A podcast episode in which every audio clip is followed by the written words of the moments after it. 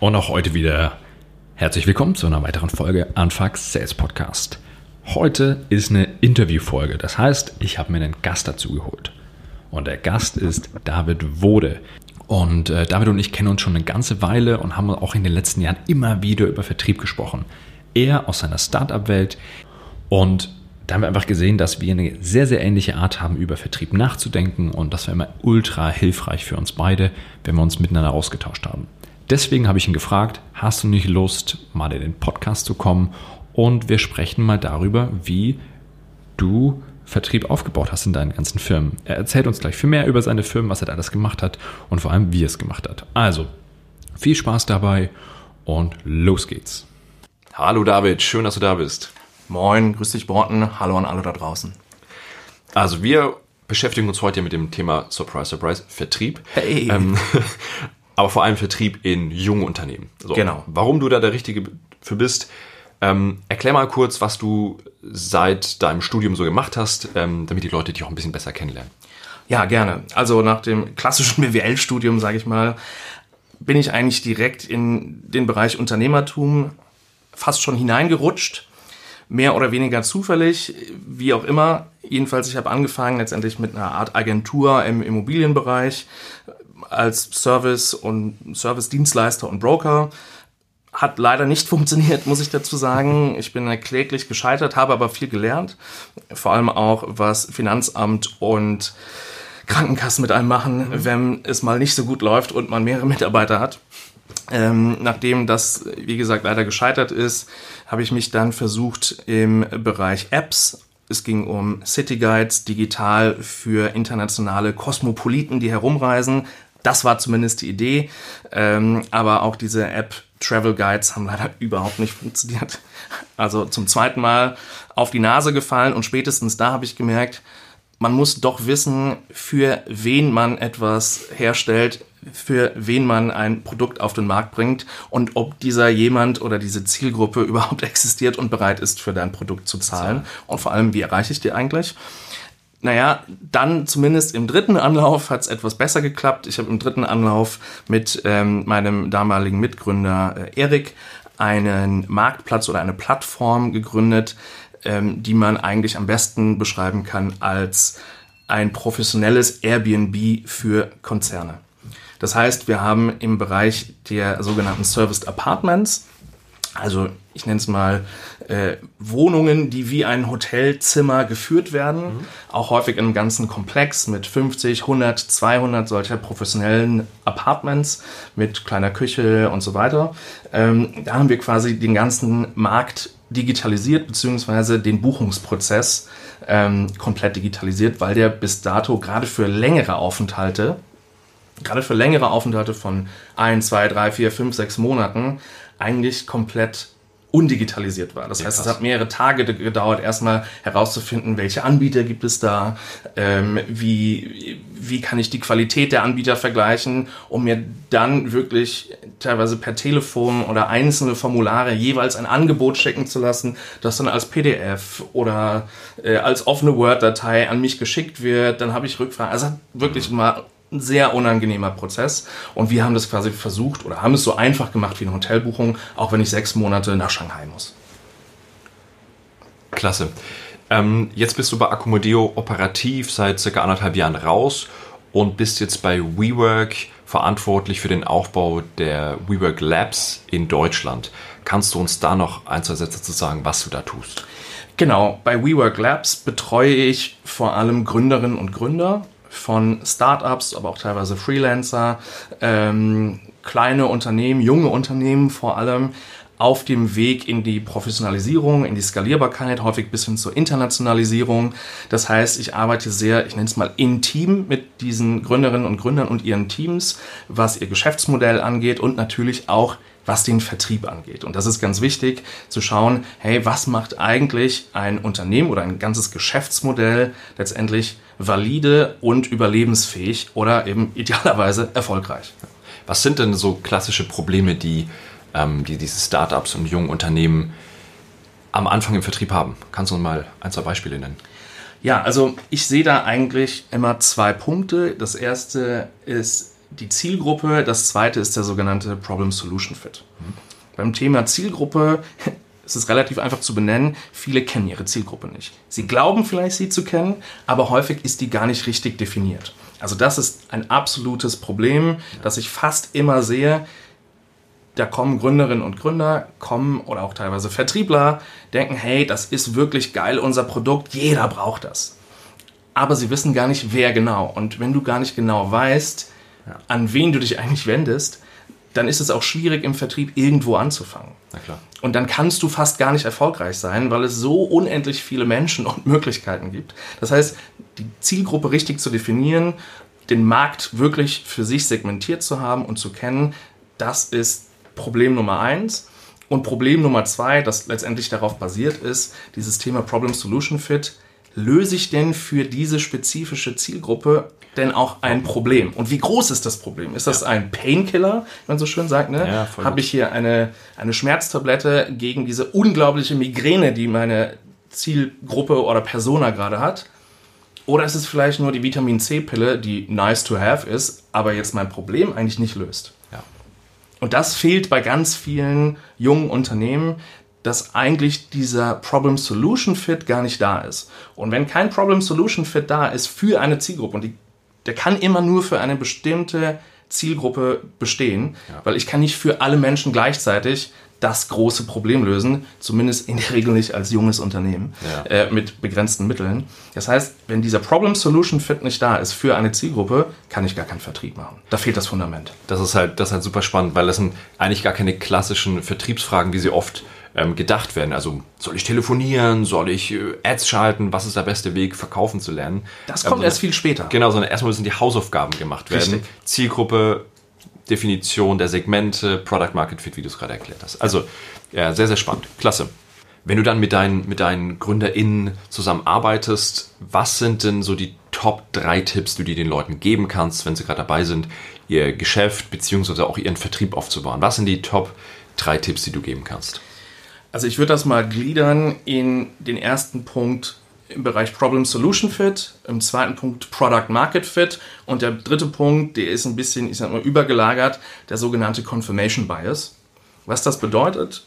Also Tipp 1 im Bereich Problem Solution Fit, was ich eben angesprochen hatte, wenn es darum geht, überhaupt zu schauen, hey, welches Segment im Markt, welche Zielgruppe gibt es denn, die potenziell dieses Problem hat, ähm, das ich lösen könnte.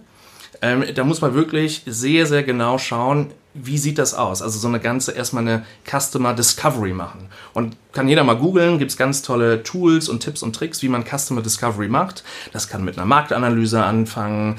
Ähm, da gibt es ganz tolle Möglichkeiten mit Sinusmilieus und so weiter, wo man einfach mal schauen kann, äh, vielleicht findet man auch Zahlen bei Statista und so. Hey, wo könnte eigentlich meine Zielgruppe sein? Idealerweise entwickelt man eine Persona, also sozusagen den, den idealen Durchschnittskäufer ähm, für mein Produkt. Und was aber ganz wichtig ist bei diesem Thema Customer Discovery, man stellt hier eine Hypothese auf. Ich stelle erstmal eine Hypothese auf. Ich glaube, dass diese Zielgruppe dieses Problem hat und bereit ist, einen gewissen Preis zum Beispiel zu zahlen. Und jetzt geht es aber im zweiten Schritt darum, um diesen Problem-Solution-Fit zu erreichen, dass ich das validieren muss. Also diese Customer Validation quasi ähm, zu machen und zu schauen, hey, ist das denn wirklich so? Hat diese Zielgruppe dieses Problem wirklich und kann ich es überhaupt adäquat lösen mit meinem Angebot oder meinem Produkt? Kannst du, kannst du uns da mal ein Beispiel geben, idealerweise aus deiner, deiner eigenen Gründerzeit, ähm, wie bist du das Thema dann angegangen? Wie hast du das denn gemacht? Hast du da ein Beispiel? Ja, gerne. Also bei Accomodeo, wie gesagt, diesem professionellen Airbnb für Konzerne, hatten wir am Anfang die Hypothese, dass wir für den Geschäftsreisenden, der auf ein längeres Projekt muss, diesen Buchungsprozess stark vereinfachen. Das heißt, es dauert nicht mehr Tage oder Wochen, bis ich ein Serviced Apartment gefunden und gebucht habe, sondern ich kann es genauso einfach machen, wie eben ein Hotelzimmer zu buchen in wenigen Sekunden. Also wir hatten deshalb die Überlegung, in Industrien, die besonders projektlastig sind, zum Beispiel Maschinenbau, Ingenieure im Maschinenbau, die häufig international, gerade ne, Konzerne, sagen wir mal wie Siemens, die international viel unterwegs sind, um in Fabriken irgendwelche Maschinen aufzubauen und zu kalibrieren, dass für die wir ein wirkliches Problem lösen können, nämlich eine adäquate Unterkunft zu finden ja. ähm, und ordentlich und einfach zu buchen, entsprechend ähm, ja, ihrer Anforderungen. So, das war die Hypothese. Was haben wir gemacht, nachdem wir, also wir haben unglaublich viel Zahlenmaterial dazu gesammelt, uns verschiedene Industry Reports angeschaut aus dem Reisebereich, haben versucht herauszufinden in den Jahresabschlüssen von großen Konzernen, wie viel die denn für Reisen ausgeben, äh, haben zum Beispiel GE, also herausgefunden, dass GE der größte Travel Spender der Welt ist, Ach, gefolgt von Siemens.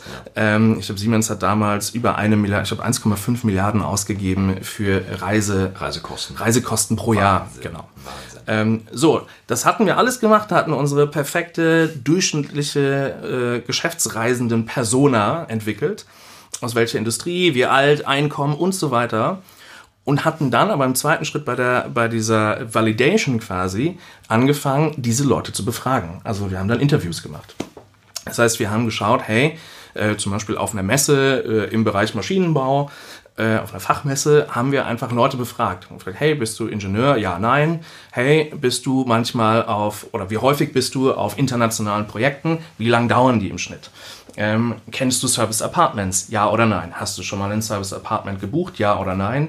Wie buchst du denn bisher eigentlich deine Reisen? So. Und da haben wir spätestens gemerkt, oh, hm. zwar stimmt die Hypothese, dass wir für die ein Problem lösen, nämlich einfach und schnell eine adäquate Unterkunft zu finden. Aber wir haben auch herausgefunden, dass diese Zielgruppe von Geschäftsreisenden, in also die quasi Mitarbeiter in einem großen Konzern sind, die international viel unterwegs sind, dass die an ganz bestimmte Reiserichtlinien gebunden sind. Ja.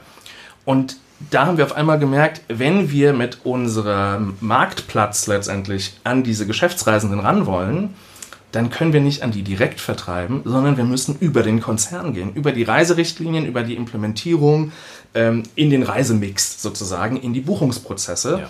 Und auf einmal hatten wir eine zweite Zielgruppe, die nämlich nicht der Nutzer ist, sondern der Buyer, also unser Käufer, und zwar Corporate Travel Manager, die irgendwo Richtung Procurement aufgehängt, in der Regel alle Reiseleistungen, die eingekauft werden, koordinieren, verhandeln und so weiter. Unter anderem auch die Technologien, die eingesetzt werden. So, und da hatten wir eine ganz neue Komplexität. Auf einmal haben wir gemerkt, hey, es gibt zwar den Geschäftsreisenden, der ist super ne, für unseren Marktplatz, der findet da, was er braucht, wir lösen sein Problem, klasse. Aber jetzt hatten wir eine neue Anspruchsgruppe, die andere Probleme hat ja. und auf einmal auch andere Features wollte. Ja. Auf einmal hieß es, ja, toll, so ein Marktplatz, aber wir müssen hier ähm, unsere verhandelten Preise von Apartmentketten oder Hotelketten quasi, ähm, müssen wir einpflegen können. Ja. Oder wir müssen wissen, welcher Reisende gerade wo ist. Ähm, aber das muss dann wiederum anonymisiert sein äh, aus der Sorgfaltspflicht, die jedes Unternehmen hat oder Duty of Care genannt. Also auf einmal ganz viele neue Anforderungen und neue Probleme, die wir für eine neue Zielgruppe lösen mussten, um überhaupt an unsere Kernzielgruppe ranzukommen. Mega spannend. Vor allem, ihr habt ja in der Hinsicht dann die Hausaufgaben sehr gut gemacht, weil ihr erst den Markt befragt habt, bevor anstelle einfach ein Produkt zu entwickeln mit 100.000 Features, ähm, die das vielleicht der, die Zielgruppe gar nicht wirklich braucht, beziehungsweise im ersten Moment die Nutzer, denen sind ja diese, diese Richtlinien etc. erstmal völlig wurscht. Die wollen eine, eine Plattform haben, wo sie ne, tolle Bildchen sehen. Trotzdem sind diese Feature grundlegend relevant, um es überhaupt denen verkaufen zu können, weil ihr eben diese zweite Zielgruppe habt. Also sehr, sehr, sehr spannend und sehr gründlich, wie ihr da vorgegangen seid. Ja. Und der Sponsor der heutigen Folge ist wieder Safdesk. Safdesk ist eine digitale Buchhaltungssoftware, die ist ideal für Selbstständige, Startups und kleine Unternehmen, die sich eben auf ihr Kerngeschäft fokussieren wollen. Und heute stelle ich euch noch ein paar weitere Feature vor, von denen ich absolut überzeugt bin. Und zwar könnt ihr bei Safdesk nicht einfach nur eure Belege sortieren, was ja auch schon sehr hilfreich ist, sondern ihr könnt auch Angebote schreiben und, wenn der Kunde zugesagt hat, eine Rechnung erstellen. Und das geht einfach super simpel, weil die, wenn die Kundenstammdaten einmal hinterlegt sind, dann ist das nicht ein Gefrickel wie in Word, sondern das ist alles hinterlegt, automatisiert. Und wenn der Kunde bezahlt hat, erkennt Safdesk das natürlich auch sofort und kann die Buchung zuordnen. Super simpel.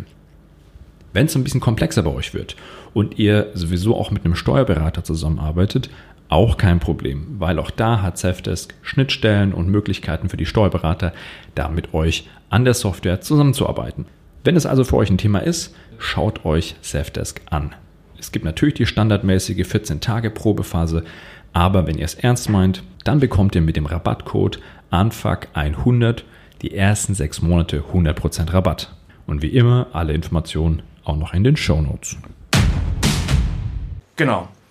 Zweites Thema, Product Market Fit. Ähm, jetzt, wenn wir davon ausgehen, dass wir diesen Problem Solution Fit haben, also wir wissen, für wen lösen wir das Problem und wie groß ist es, ähm, und haben diese Hypothese validiert und bestätigt, dann ist der zweite Schritt ähm, zu schauen, okay, wie erreiche ich denn jetzt diese Zielgruppe? Wie erreiche ich den Käufer und den Nutzer? Häufig ist es auch die gleiche Person. Gerade im B2B kann es aber wirklich unterschiedlich sein, dass Nutzer und Einkäufer unterschiedliche Personen sind äh, oder unterschiedliche Personas auch.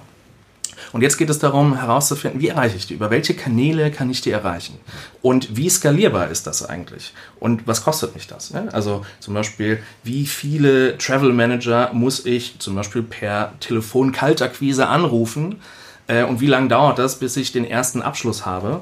Ja. Äh, und wie viel Umsatz macht der Abschluss? Um zu schauen, nicht nur funktioniert mein Vertrieb in der Richtung, sondern letztendlich ist mein ganzes Geschäftsmodell überhaupt überlebensfähig. Ja, das heißt, wirklich schauen, welche potenziellen Kanäle gibt es, die wie, wie in der Wissenschaft als Experimente und auch wieder als Hypothesen betrachten. Ich glaube, dass ich über die Telefon-Kaltakquise die gut erreichen kann. Ja. Dann teste ich es und ich muss es messen. Das ist ganz wichtig. Ich messe den Erfolg. Wie ist meine Conversion Rate? Wie lange braucht das? Was ist mein Sales Cycle? Und so weiter, ähm, um herauszufinden, welche Kanäle tatsächlich funktionieren. Das mit der Telefonakquise, da fällt mir gerade dieses Beispiel ein, das du mir schon mal erzählt hattest. Ähm, ihr hattet ja gerade zu Beginn, ich glaube, ihr habt das Power Hour genannt, eingeführt, ähm, wo ihr das Thema Telefonakquise ja nochmal ganz anders aufgezogen habt bei, bei euch. Magst du das mal erklären, was ihr da genau gemacht habt?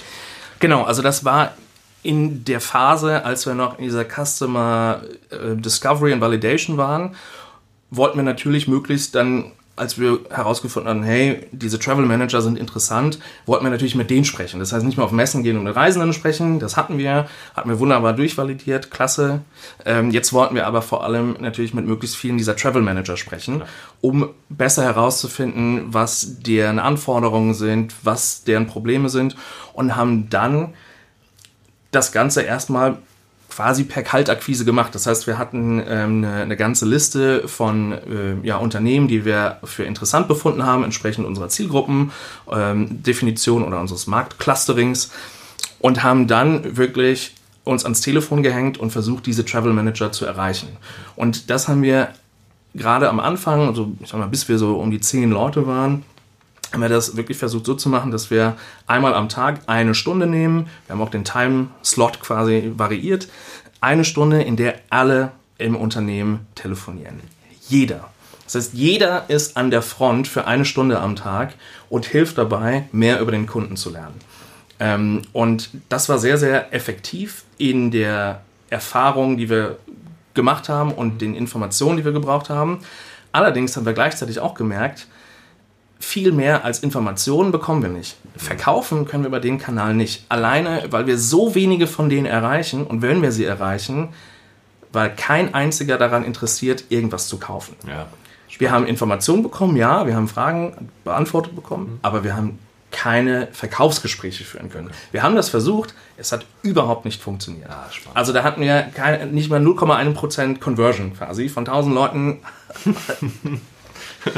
vielleicht einer mal gesagt so, ach ja, ich habe da gerade ein Projekt, da könnte man das mal ausprobieren, aber nicht mal unsere Technologie, sondern eher, ja, ich habe hier ein Sonderprojekt und vielleicht könnt ihr mir ja dabei helfen. Aber das war eher ein ja, Zufall, ja. als dass es jetzt geplant war.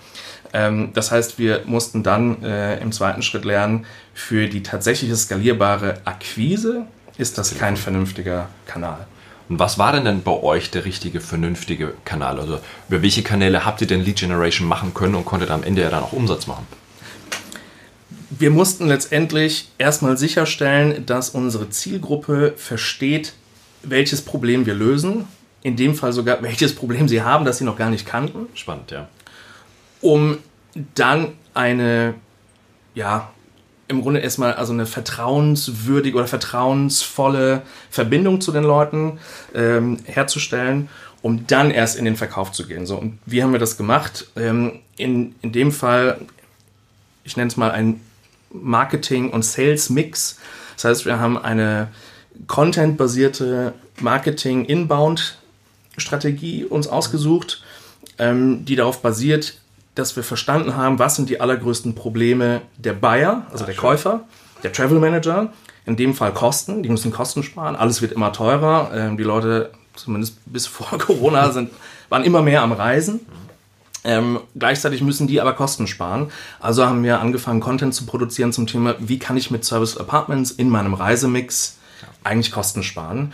Und wir haben dann so Reports gemacht, irgendwie bis 55% Ersparnis, ähm, haben das quasi ne, als PDF auf einer Landingpage angeboten, ähm, haben diese Landingpage über Kanäle wie zum Beispiel LinkedIn beworben, ähm, aber eben sehr stark Content-basiert und haben dann so einen automatisierten Inbound-Funnel uns aufgebaut, wo die Leute, also die, diese, diese potenziellen Käufer, die Leads, im Grunde automatisiert weiteren Content, der zu ihnen passt, bekommen haben über die Zeit. Also drei Wochen später, nachdem sie das erste Mal einen Report runtergeladen haben, haben sie automatisch die nächste E-Mail bekommen, wo drin stand, hey, übrigens, wir haben hier noch was für euch äh, oder für dich, das könnte dich auch interessieren und so weiter.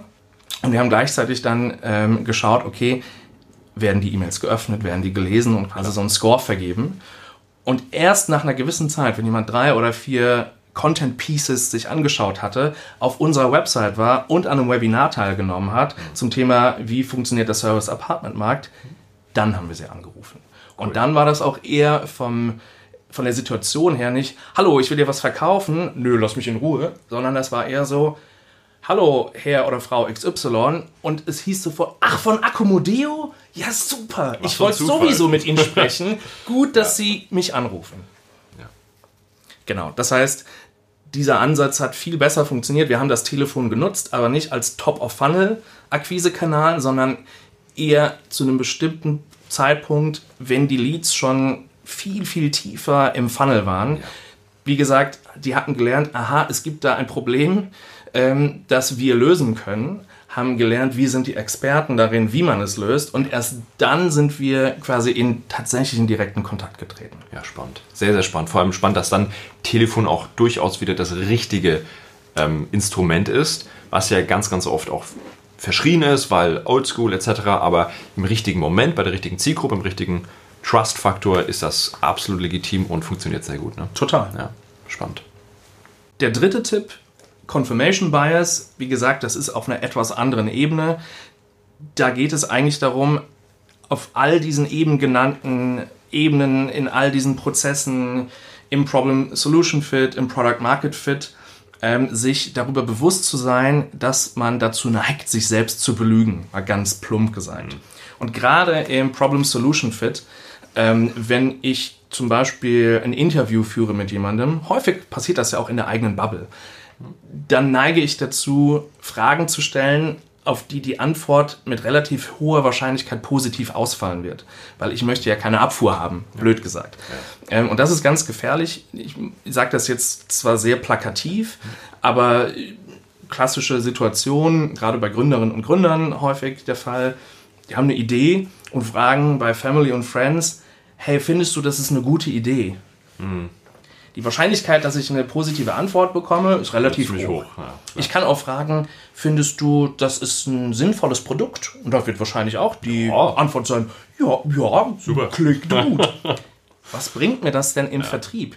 Gar nichts. gar nichts. Es bringt mir in meiner Customer Validation gar nichts. Wenn, muss ich ja fragen, möchtest du das Produkt jetzt für 3,95 Euro kaufen? Ja. So, dann habe ich eine Antwort, mit der ich was anfangen kann. Wenn du die richtige Zielgruppe fragst. Ne? Genau. genau, und wenn ich die richtige Zielgruppe frage. So, das heißt aber, ähm, dieser Confirmation Bias führt dazu, dass ich unter Umständen die falschen Leute mit den falschen Fragen bombardiere, ja. einfach nur um positive Antworten zu bekommen. Ja. Und sich das einfach bewusst zu machen, ist, glaube ich, ein ganz wichtiger Schritt. Ja. Und wenn man sich dessen bewusst ist, kann man eben auch anfangen, die richtigen Fragen zu stellen ähm, und sich selbst zu hinterfragen und dann eben auch wirkliche vernünftige Antworten zur Beantwortung der eigenen Hypothese zu bekommen, die aber, wie gesagt, vor allem auch letztendlich nutzbar sein sollen für meinen Vertrieb. Das heißt, ich brauche eine Antwort, mit der ich heute etwas anfangen kann, ähm, um mehr Umsatz zu machen. Jetzt mal blöd gesagt, oder überhaupt Umsatz zu machen. Und nicht irgendwas Nettes, ja, finde ich interessant. Das ja, bringt mir ja nichts. Absolut. Nee, spannend. Also Confirmation Bias, ähm, sehr, sehr spannende Einblicke. Vielen Dank, David, sehr dass gerne. du dir die Zeit genommen hast äh, und wir diesen Podcast heute aufnehmen durften. Und äh, ich würde mich total freuen, wenn wir das mal wieder wiederholen können. Und dann suchen wir uns da ein anderes spannendes Thema aus, wo du uns Einblicke aus deiner Gründungszeit, Unternehmerzeit äh, geben kannst im Vertrieb. Sehr, sehr gerne. Vielen Dank auch für die Zeit, hat Spaß gemacht und hoffentlich bis bald. So, das war die Interviewfolge mit David Wode und ich hoffe, dass ihr da was für euch mitnehmen konntet. Ich glaube, gerade wenn ihr am Anfang eurer, eurer Karriere im Vertrieb seid, ist das sehr, sehr hilfreich, was er erzählt hat. Aber auch wenn ihr schon weiter seid und es manchmal einfach Blockaden gibt. Und wenn ihr schon Vertriebsprozesse habt und die noch optimieren wollt, dann wisst ihr, an wen ihr euch wendet und zwar an mich einfach, anfuck-sales.com und mich da kontaktieren oder schreibt mich einfach auf LinkedIn an. Ich freue mich. Bis dann.